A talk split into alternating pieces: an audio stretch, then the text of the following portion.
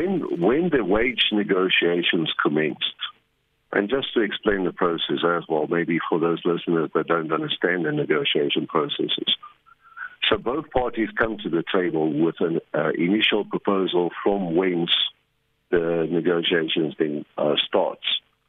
So when Transnet offered a 1% increase in the beginning of the negotiations, it was obvious that they, they were going to embark on positional bargaining. Therefore, the union aligned their bargaining style with Transnet, and that's why the initial proposal was 13%.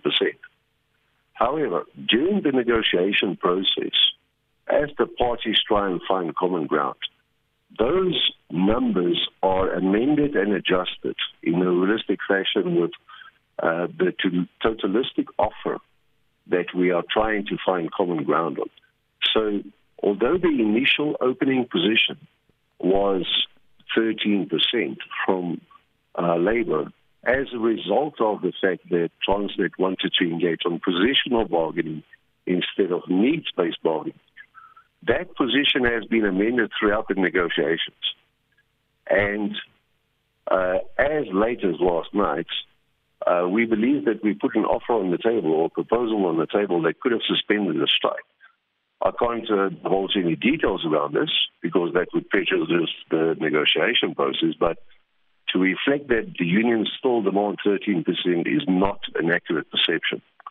UNTU has maintained its position throughout the negotiations that the members require at least a CPI aligned increase, which is not unreasonable. So, uh, speaking of um, this uh, CPI aligned um, increase, are you still sticking to that? Or, as you say, you can't divulge exactly what the numbers are to us, uh, but have you since moved from that particular position? What I can tell you is that we have moved.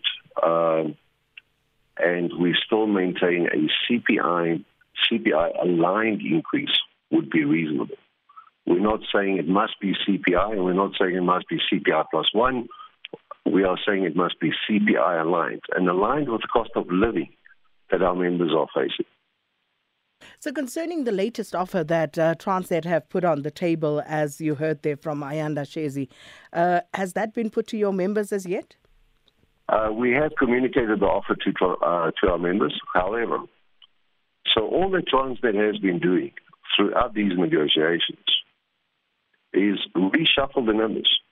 So the number is still the same. So the on cost for the company is very similar to what it was when they started with a 1% increase. So there has not been a significant improvement. All they've been doing is reshuffling, taking away from here to add there taking away from there to add here. So the offer itself has not substantially improved. If you look at the totalistic uh, increase, just a different variation of what the initial position was.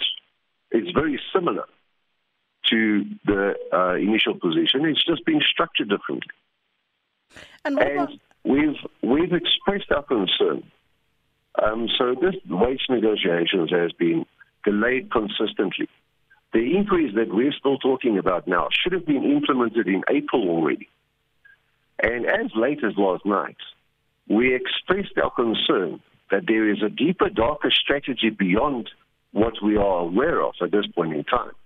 We do, however, have um, a suspicion that Transnet is delaying this and destabilizing the company and uh, not accepting the very, very reasonable offer, which, which could have potentially stopped the strike last night.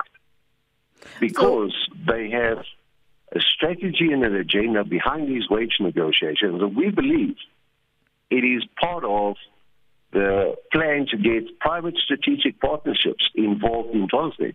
So destabilize the company and say, you know what, the only way that we can fix Transnet is by entering into private strategic partnerships. We firmly believe that this is part of their strategy uh, in the background.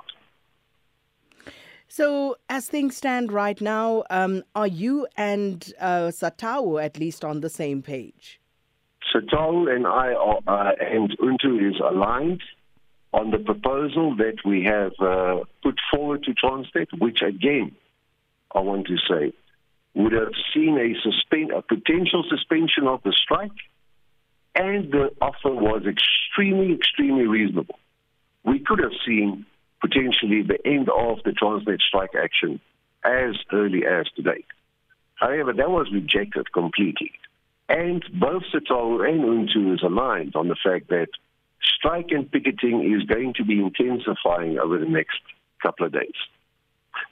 I also would like to mention that even though we were not able to reach common ground last night, even on the reasonable, very reasonable offer, um, UNTU is still open to negotiating and engaging further to find that common ground. We understand the impact that this has got on the economy, and we want to put a stop to it. But Transnet must be reasonable in this. The, we cannot constantly have increases to the lower level employees that is not getting paid a lot of money, that is below CPI, because we are impoverishing our own nation if we keep on doing that. And that is unacceptable. Well, we'll leave it there for now. Thanks so much, uh, Cobus van Vuuren, who is the uh, General Secretary of United National Transport Union, uh, UNTU, giving us their perspective on what's happening uh, during uh, the uh, Transnet negotiations. And those have deadlocked at the moment, but negotiations are ongoing.